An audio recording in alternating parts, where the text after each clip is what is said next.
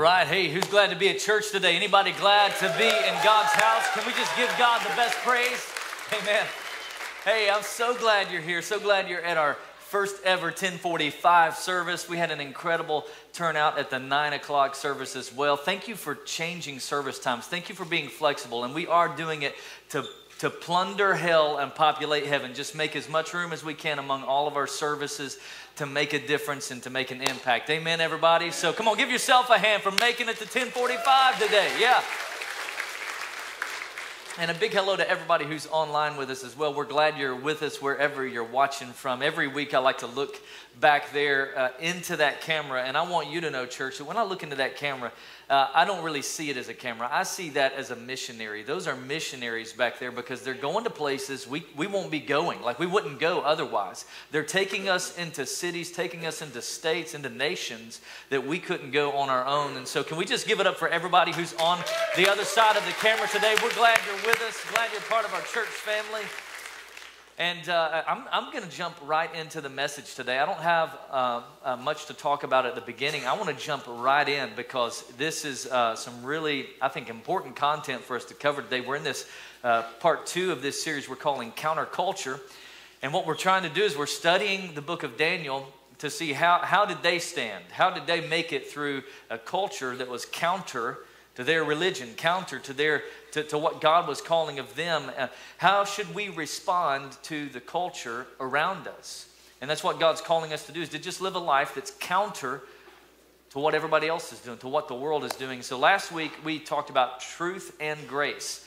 Those are pivotal. That, that, that's vital for, it's the foundation of this series, if I could say it that way. If you missed last week, Go watch it, Grace and Truth, because it is woven all throughout this series. We don't do one without the other. We have both of these. Next week, we're going to talk about standing firm in a bow down kind of world, right? How do you stand firm when the culture says you need to bow? But today, we're going to talk about the signs, three signs of a changing culture. Like the way, the way you might ask it is, how do you know, how, Pastor Ben, how do we know we're not in Kansas anymore, right? By the way, do you realize that people, even in Texas, think Wichita Falls is in Kansas? I run into people all the time, yeah, Wichita Falls, that's up in Kansas, right? No, no, no, it's in Texas. How do you not know? Texas, right? So how do you know, how do we know that the culture is shifting? How do we know that the culture is changing? And what I want to do is I want to go back to uh, Daniel chapter 1. We're going to study all of the, uh, the first chapter of the book of Daniel today. Uh, first six or seven chapters of Daniel is about history of what happened. How did he stand firm? How did they love well? And then it becomes prophetic in nature after that. And so we're going to go to Daniel chapter 1, recap a little bit, and then jump into the signs of a changing culture. Are you ready today? Yes. All right, all right, all right. Here we go. If you're ready, pull your notes out. You can follow along there and also on the screen. Daniel chapter 1, it says that in the third year of the reign of Jehoiakim, king of Judah, Nebuchadnezzar, king of Babylon, came to Jerusalem and besieged it. So they were, um, he came, uh, God exiled the people of Jerusalem, the people of Judah. Why? Because they had been disobedient. For 490 years, they said, you know what? Our way's better. We're going to do what we want to do. We're going to live how we want to live, God. And you know what? We're not really concerned about what you want. And so for 490 years, they disobeyed God. And God said, okay, I'm going to I'm going to let you be exiled for 70 years, one year of exile for every year that you chose not to let the land have a Sabbath rest. That, that, he was serious about it. So the Lord delivered Jehoiakim, king of Judah. I want you to notice that. I want you to understand that God will allow you to go through some difficult times. The Lord delivered Jehoiakim and Judah into the hand of Nebuchadnezzar. God will allow his church to go through some difficult times so that, I believe, so that the church will be galvanized, so that the people of God will come back to him like never before. They will again realize that they are poor in spirit without Jesus Christ. They're in desperate need of him. And so, so uh, he, he, delivers Jehoiakim, king of Judah, into the hand of Nebuchadnezzar, along with some of the articles from the church, the temple of God. And, and Nebuchadnezzar carried these off to his temple. He takes the things of God and he says, We're going to do something a little bit different with these. We're going to put them in my temple that serves my God. And then the king ordered Ashpenaz, chief of his court officials, to bring into the king's service some of the Israelites. So not all of the Israelites were exiled. Some of them were killed, some of them were, were murdered during the, the siege. Um, he allowed some of them to stay back in, in Judah and in Israel, in, in Jerusalem, mostly the ones who were poor, who couldn't really add value to his kingdom. But then he took some of the Israelites from the royal family, from the nobility, some that had potential. And I want you to notice something about the people he chose. They were all young. And, and that is a tactic that the enemy uses today. He focuses, he wants to indoctrinate a young generation. Come on, somebody. He's, he's not after us old people. We set in our ways. He wants to get to the young people. And how does he do it? He does it through education. He is going to teach them the language and the literature of the Babylonians. We're going to teach you what we want you to believe. We're going to teach you how you're supposed to act and what you're supposed to think. We're going to indoctrinate you. That's his plan, and he focuses on the young people. And so the king assigned them a daily amount of food and wine from the king's table. So this is, um, we're, we're not, he's saying, we're not only going to tell you what you're supposed to think, what you're supposed to believe, how you're supposed to act, we're going to tell you what you can eat. We're going to tell you everything that you can do and what you can't do. And so they were to be trained for three years, and after that three year period of training and indoctrination, they were to enter the king's service. In other words, we're going to make you the poster children of our cause. You're going to be the face of what we're trying to do. Look at these young people that we're raising up. Don't you want to be like them, right? And so among those who were chosen were some from Judah Daniel, Hananiah, Mishael, and Azariah. We know those last three as Shadrach, Meshach, and Abednego. And Abednego, that's their names. That was, those were the names that they were, that were changed to. So we're going to talk about that in a moment. But if you know the story of Daniel, then you understand uh, and you realize that, that the, the thing about Daniel and his friends is they did not bow. The culture was trying to uh, force them into believing something different, to acting a, a different way, to, to living a different way. And they chose not to bow to the culture. They chose to live counter culture. And that's what I'm calling us to do as a church. I'm calling us to live a life that is counter the culture around us. They chose to stand when everybody else told them to bow. All right? So, so what I want to do today is I, I want to teach us, I want to spend a few minutes talking about the three signs of a changing culture. So how do we know it's changing? And what I, what I think is interesting about these three signs is that they're the same signs that we find in the book of Daniel. What does that mean? That means the devil is playing the same game he, now that he was playing then. Let me say it this way He's been running the same play for thousands of years, everybody. He's running the same play. Why does he run the same play? Because it works. Because we keep falling for it. Because we keep going, yeah, sounds good to me. I think I'll try that. Uh, he's running the same thing. And so I want to show us today three, three ways we can know the culture is changing around us. And for each sign of the changing culture, I've got a response that we ought to have a right response. Are you ready? Yes. Okay. So, um, in your notes, if you'll pull those out, there's, there's some fill in the blanks along the way. I want to take a look at the three signs and then the three responses. And then I have two additional thoughts at the end of the message today, all right? So, here's the first sign of a changing culture. We know culture is changing when it wants to change your identity. Culture wants to change your identity. Um, it wants to change who you are. It wants to change what you believe about yourself culture is it's spreading some lies about who you're supposed to be and what you're supposed to believe and, and how you're supposed to behave and what's culturally acceptable. And the enemy has a script for your life. There is a, pl- hey, God has a plan for your life, but don't you know that Satan has one too? All right, so we just need to be aware of that, that there are some lies that we've been believing about ourselves. And the, the question is do you believe what God says about you, or do you believe what the world says about you? Which one are you going to go with? And so I want you to notice the first thing that Ashpenaz does is he changes their names. He gives them new names. Verse 7. Chief official gave them new names. To Daniel, he gave the name Belteshazzar. To Hananiah, Shadrach. To Mishael, Meshach. And to Azariah, Abednego. And, and, and, and you need to know this that your name is a sign of your identity. So, like, I know who you are based on your name. But That tells me a lot about yourself. So, my name, my given name is Benjamin Daniel Murray. I got two Bible names. Yeah, they loaded me up, right? My, none of my other brothers have biblical names. I think this was after my parents got saved, and they're like, well, we should probably name one of our sons a Christian name, a Bible name. So, Benjamin means son of the right hand, and Daniel means God is my judge. And uh, I, I, need to tell you that I didn't always live up to those names. I haven't always lived up to them. And sometimes I was the son of the left hand. You know what I'm talking about? I was not, I was not, I, I, I, was not living like God was my judge. There were times when I thought, I don't have a judge. I'll do whatever I want to do. So if you know the story of Benjamin in the Bible, his mom wanted to name him what? Benoni, which means son of my suffering. Well, I didn't realize it, but um, when, when I was a, a young man or a young boy, my dad would call me Benoni. And I didn't realize till later on he was calling me, man, you, you're making me suffer right now. You're, you're the son of my suffering. That's what it means, son of my suffering. So, uh, so that's my name, Benjamin Daniel Murray.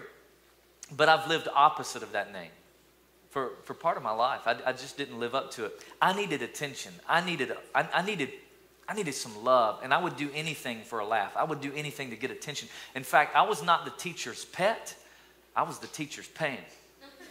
Y'all know what I'm talking about? I mean, I just, I, I caused a ruckus, and I spent a lot of time in the principal's office. I knew exactly where he hid his ashtray under his desk. I, I knew where it was. I spent a lot of time in there. As a child, I got labeled some things. You know, that's what happens. Uh, psychiatrists, psychologists, counselors, they'll call it family of origin or food. And, and it's things that happen to us in our childhood that we carry with us later on in life. And so we, we come up with these, these labels for ourselves. Something happens, someone calls us something, and, and it becomes a label. So my dad died when I was seven. I was labeled fatherless. I was placed in remedial classes all throughout elementary school, and I was labeled slow. I get held back in the third grade, and I was labeled a failure. I, I got a paddling in every grade except uh, up until the ninth grade. Okay, so I, I, I, was, I was in trouble a lot. I was, I was labeled trouble. Hey, you don't want Murray in your class. He's he going to be trouble. You don't want him in there. He's going he to be trouble. And so I had these labels working in my life. And, and, and see, that's the plan of the enemy. He wants to label you something that's not true about you. He wants you to believe something about yourself. He wants you to believe that you're, that you're dumb. He wants you to believe that you're slow, that you're a failure. And in fact, some of you here today, you've, been, you've labeled yourself, or maybe you've been labeled stupid. And despite the fact that you've earned college degrees and you have an incredible job right now, you still see yourself, you still view yourself through the lens of that, of that person who called you stupid when you were a little kid. Maybe for some of you, you feel worthless. You labeled yourself worthless, and despite the fact that you've achieved so much in this life, you're an incredible mom or dad, you view yourself through a lens of worthlessness. I'm not good enough. I'll never be able to measure up. Some of you were labeled fat, and, and, and, be, and despite the, the fact that you strive really hard to have a good diet and, and look a certain way, you, you, you never seem to cross over that label. I labeled four eyes, right? I've been wearing bifocals since the second grade. Benjamin Franklin, right? Benjamin Murray over here wearing bifocals. You've been labeled. And that's the enemy's tactic. I just need somebody to know today that you are not what the world says you are. You are who God says you are. You're a child of the Most High God. You're a royal priesthood, a holy nation, a people who belongs to God. He's called you out of darkness and into His glorious, marvelous, magnificent, awesome light. That is, that's who you are. You're called out. And so, one of the things I love about our church is that that, that you can find freedom from the past. You can find freedom from those labels through a small group. You can get to know somebody and start taking off the mask and talking about what, what you've experienced in life. And, and that's why we do small groups. It's why we do step two, of the growth track, which is all about your spiritual gifts. And, and some of you, you're still living in the label the world put on you because you haven't figured out what God says about you. And that's why you go to the growth track and discover what has He put, what spiritual gifts has He put on the inside of you. And that's what we want for you is to, to live that out, right? Live out your God given label, right? So, so look at this. Um, he changes their names, but let me show you what their names were and what their names were changed to. All right, check this out. Daniel's name is God is my judge. But look what Ashpenaz changes it to Belteshazzar, which, which means, O lady, wife of the god Baal, protect the king. He, he changes his name from a male name to a female name. He, he gives him a girl's name. And, and what you would need to know is that in every culture that falls away from God, in every culture that turns away from God, gender confusion is always there. Yes. You need to know it. It's the oldest play in the book, everybody. Satan's been running that play for thousands of years, for eons. And why does he why does he want there to be gender confusion? Because he's trying to confuse people's relationship with each other and with God gives, uh, gives Daniel, uh, goes from God is almighty, he's all powerful, to no, your God needs to be protected. So, what happens to the, the next guy? His name is Hananiah. His name means Yahweh has been gracious. Yahweh, you've always been there. Yahweh, you're so good to me. He changes his name to I'm fearful of God. So he, he goes from a, a, gracious God who loves you, who is for you, who wants the best for you, to a God you need to be afraid of, you need to fear. He doesn't love you. He's not concerned about you. He's not just trying to mess up your relationships with each other. He wants to mess up your spirituality. He wants you to see God as this mean God, this iron fisted, you better do what I say or it's over kind of God. Mishael, his name was Who Can Compare to God? I love that his name answers the question. Who can compare to my God? Nobody. Ain't, nobody can compare to him. Changes his name to Meshach, which means I'm despised, contemptible, humiliated. I'm a nobody. I'm worthless. I'm good for nothing. I can't do anything right. I'll never be anything good. His name goes from confidence to coward. Confident to coward. Check out the next one Azariah. Yahweh has helped. Yahweh, you've been, you've been there. You've been faithful. You've always been my, by my side. You've never left me. Changes his name to Abednego, which means the servant of Nebo. So he goes from son of, son of God to slave of man. And this is what culture wants to do. Culture wants to change your identity. I need somebody to know today that, that the God who designed you is the one who gets to define you.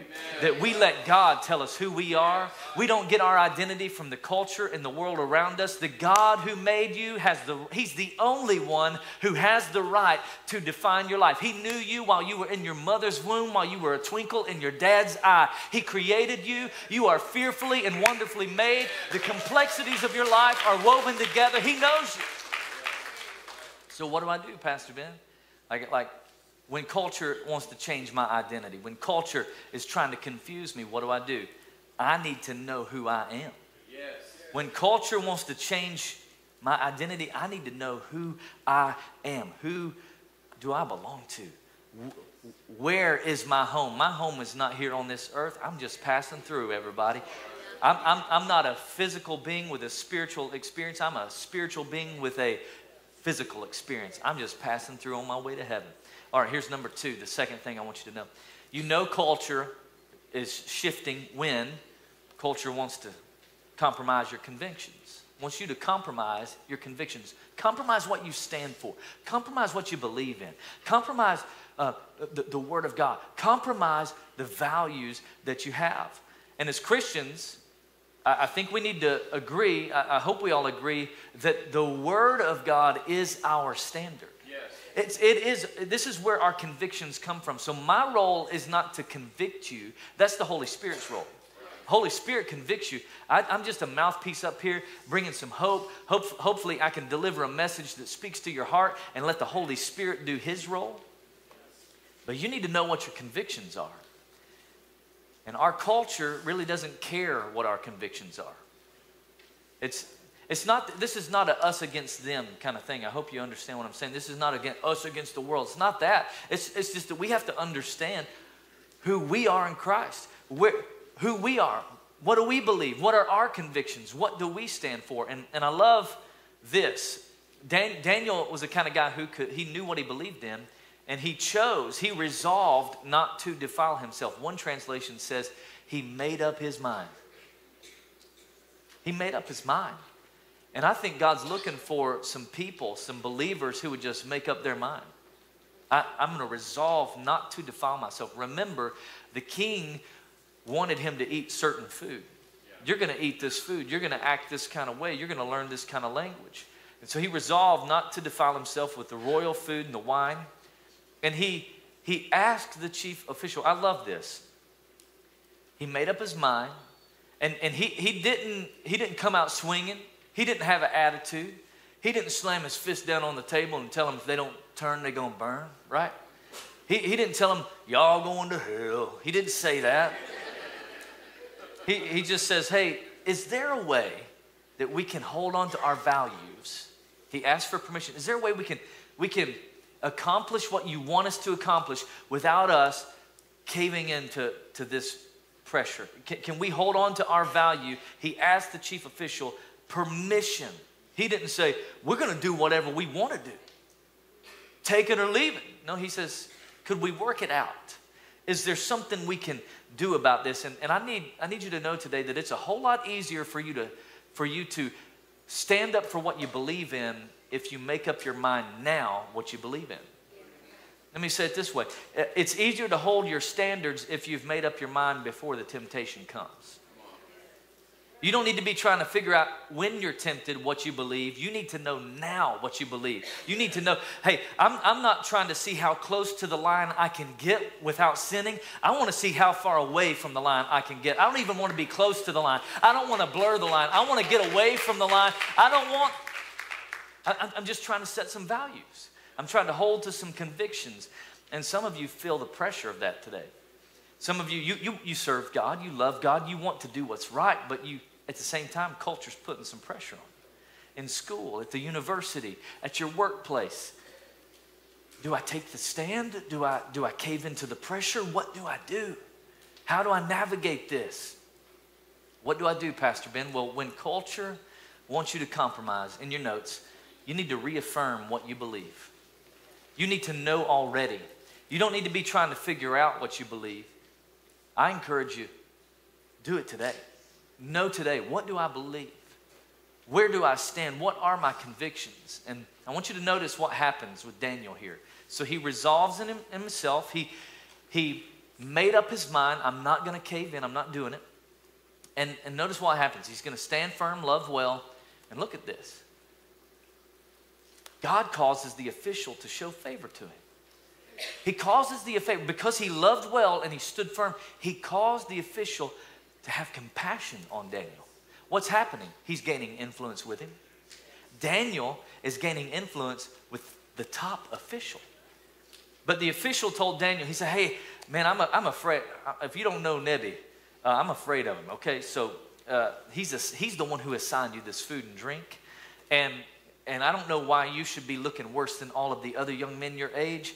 The king, he's, he, he'll kill me if, if I don't have you looking like everybody else.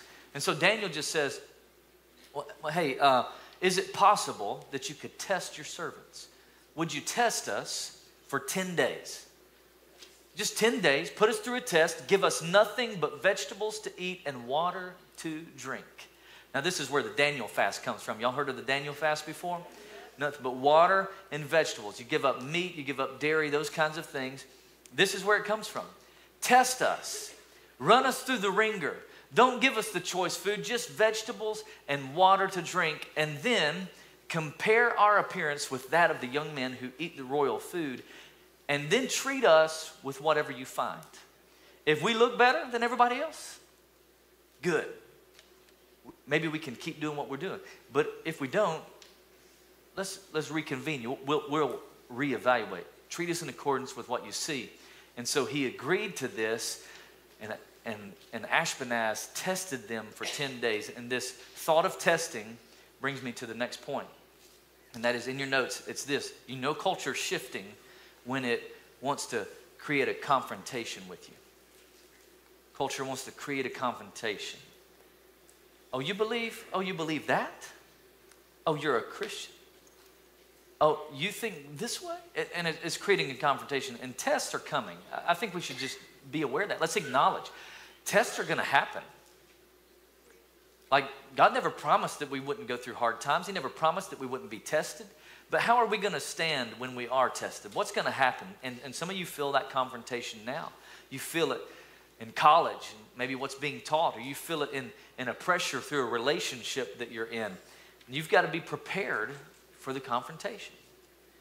And I think the church really isn't doing a very good job of it, like capital C church. We're not really doing a great job with this confrontation. There's usually two responses that we have. One of them is pretty dogmatic.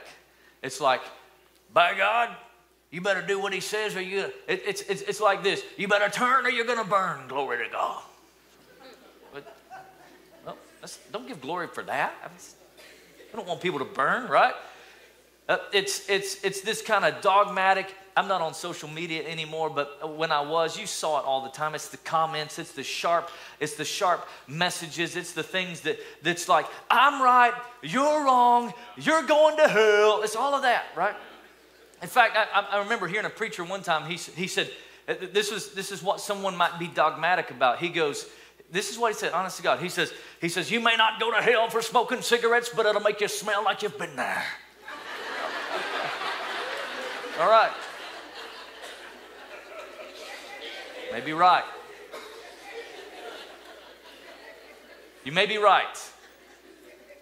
But listen to me God didn't call you to be right, He called you to be effective. He called you to reach people. He, he called you to be salt and light. Come on, somebody. He, and, and, and even if you're right, well, Pastor Ben, I'm right. I know. I'm right. You may be right, but if you're not helping them get closer to God, maybe you're wrong. That's all I'm saying. So, so there's a confrontation. That's one way. Is it, one method I see is just dogmatic, but then the other method I see is people putting their heads in the sand. They act like there's no big deal, there's nothing wrong. You can come as you are, stay as you are. God doesn't want you to change, He doesn't want you to be any different. He's okay with you just as you are. You can be who you want to be, and, and everything works out because love wins. And that's not right either. And so what's happening is there's a group of people who are trading the Bible. They're, trade, they're trading the authenticity, the absoluteness of the Bible. They think they love people better than God loves people. And they're doing it all in the name of love. So what do I do? Well, when culture creates a confrontation and it confronts me, I, I, I've got to stand firm. I'm going to love well, but I need, I need to stand for what I believe in. I need to stand for what's right. And so that's the three signs of a changing culture and the three responses to the changing culture. What should we do? And what I want to do is I want to give you two more responses. I just felt as I was preparing this two things that I think God really wants of us as the church, as his people. And it's, it's this when we're in a culture that's changing, a culture that's moving away from God, a culture that's putting pressure on you, that's confronting you. Two things. Number one, in your notes, I need to live in the culture without living like the culture. I really, think this is key. That I can be in the world but not look like the world. That, that I can live in it but not live like it. And the truth is, we don't really have a choice. Like you, the only way out of the world is when we die. So as long as we're here, unless you build a bunker somewhere and live off solar, you got to be around people. And I get it. The world would be great if it weren't for the people. but you got to, you've got to, you've got to, we're here. We can't get out of it. So I'm going to live in it but I'm not going to live like it. That's exactly what Daniel and his three friends did. In our role, see, see what we're supposed to do as the church and as Christians, we're supposed to be the thermostat, not the thermometer. We're supposed to set the culture, not reflect the culture. We're supposed to set the temperature, not reflect what it's supposed to be. How about the church getting back to influencing the world again? Come on, let's be an influence in the world again.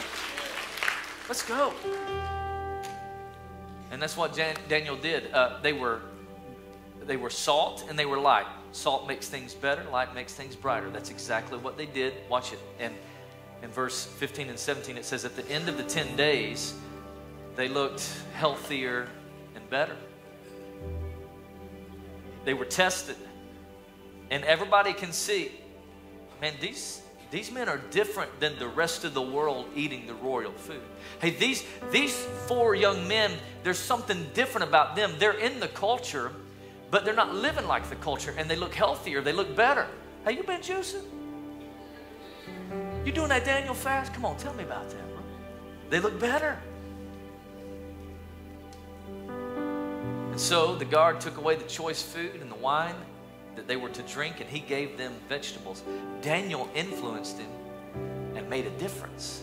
Daniel didn't have to defile himself. Come on, somebody. He was able to stand firm and love well, and God used it.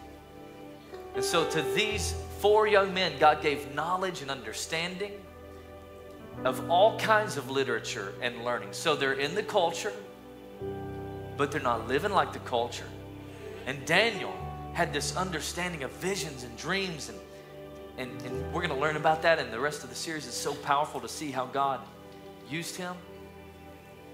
But they stood firm, they loved well, they were different. And I want you to notice that they were in the world, but they didn't look like the world. Jesus prayed a prayer for us, and John, it's in his last moments before he goes to the cross. He prays a prayer for his disciples, and I think we were included in that prayer. He says, My prayer is not that you would take them out. He's talking to his father. My prayer is not that you take them out of the world, but you protect them from the world. You protect them from the evil one. They're not of the world. My people, he says, my followers, my disciples are not, are not of the world, even as I'm not of the world. And then the same writer, John, later on in the New Testament, in, in his three epistles, he, he says in 1 John chapter 2, hey, don't love the world. Don't love the things that it offers you. For when you love the world, you don't, you, you, don't love, you don't have the love of the Father in you. In other words, you can't love God and love the world at the same time. Jesus said you can't serve two masters. You're going to love one and hate the other. You can't be trying to please God and also trying to please everybody in the world at the same time. You have to make a decision. You have to choose. And John continues, he says, For the world offers only a craving of physical pleasure. It's a craving for everything we see. It's a pride in our achievements and possessions. That's what the world's after. These are not from the Father, but from this world. So, what do I do? I need to know that the world's fading away. The world's going to end one day, everybody, along with everything that people crave. But the only thing that lives forever is you and me. And we're going to live in eternity. I need you to know you're going to live eternally, either in heaven or in hell. It's one of the two. But the one who pleases God the one who lives a life that's, that just says, God, I'm not trying to be perfect. I'm not trying to have it all together. I just, I just love you. He's to live forever. And so, my plea to you this morning is simply this let's not fall in love with the world. Let's not fall in love with the things of the world. Let's not try to live like the world. Let's be in the world, but let's be salt and light. Let's be an example. Let's make an influence. Let's make a difference in the world around us. Let's stand for truth and let's have grace at the same time for people who aren't like us. Let's take, let, let, let's, let's do everything we can as long as we can, as much as we can to help people find and follow Jesus Christ to make a difference in the world around us. Live in it, but don't live like it. Here's the second thing I, I just felt like God needed you to know today is that when you honor God, He honors you. And I don't mean this in some sort of like prosperity way, like name it, claim it. I just mean that when you honor God, He will honor you. We'll talk next week about the one time that we see God standing. You honor God, He'll honor you. And what does this mean? This means stay true till the end. God's not after performance. He's not after perfection. He's not after you doing everything just right and being perfect to get to heaven. He's not after that. What He wants is pursuit. He wants a relationship with you. He wants to know you. He wants to be in relationship with you. And, and the way we honor God is with our, our decisions. It's with our life. It's the way it's the way we approach God. It's not about doing everything right, crossing all the T's, dotting all the I's. It's simply about falling in love with Jesus. And if I fall in love with Him, I don't have to live right. I get to live right. I get to stand firm. I get to have grace, right? And so, so we, he's looking for some people who would, who would make up their minds who would honor him, who would refuse to defile their bodies. And when they do, look at this in, in Daniel 1, verse 18, it says, At the end of the time, this is the three years that was set for them, at the end of this three years set by the king to bring them into his service, the chief official presented them to Nebuchadnezzar. And the king talked with them, and he found none equal I like, like that song we sang earlier about God, No One Beside. There was no one equal to these four young men in all of the young men that they were training up. So they entered the king's service. And in every matter of wisdom and understanding about which the king questioned them, he found them 10 times better than all the magicians, all the enchanters in the whole kingdom. What happened? God elevated them to a place of authority that they could not get to on their own.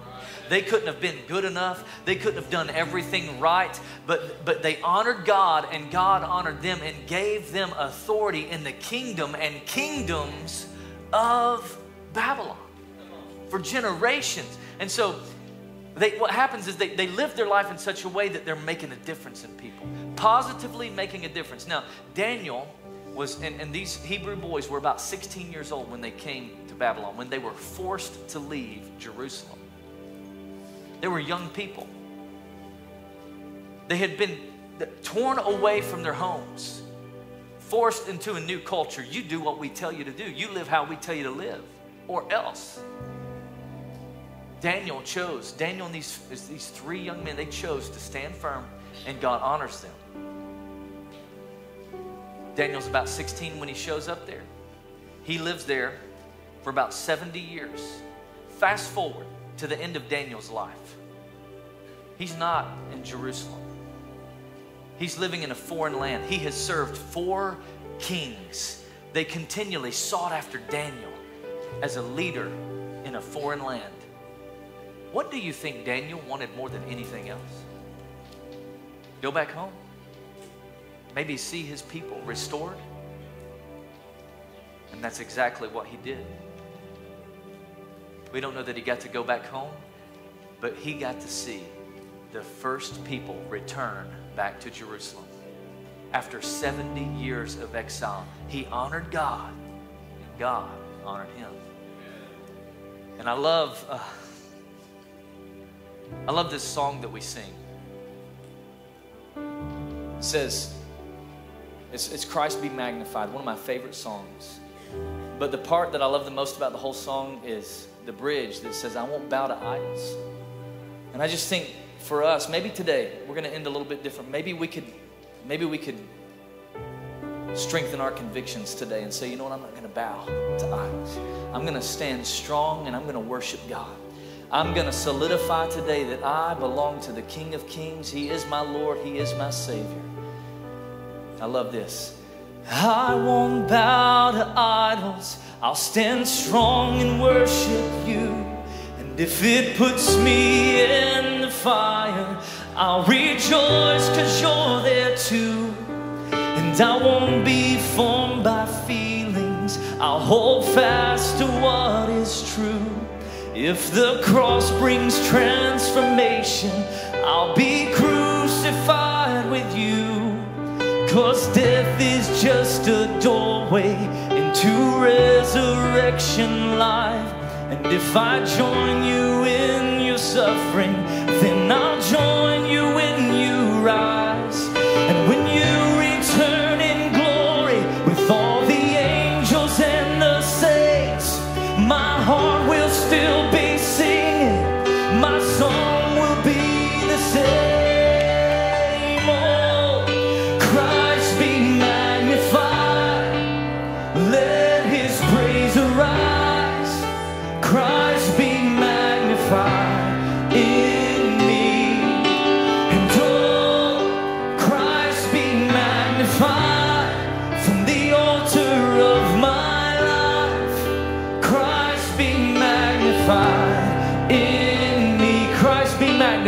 oh.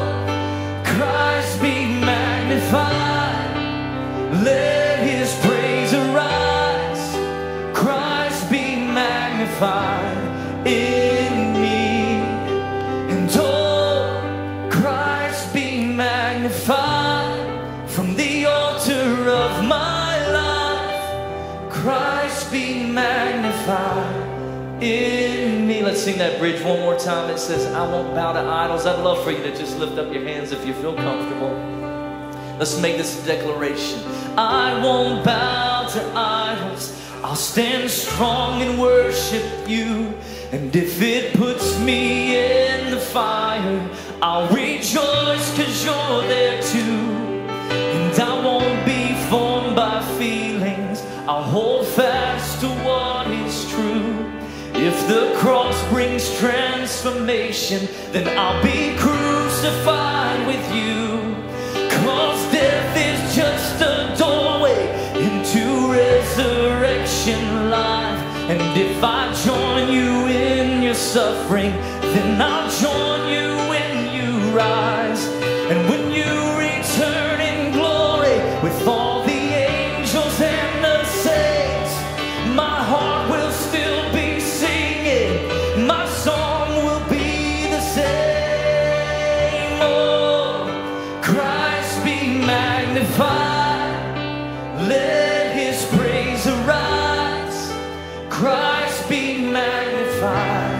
In me.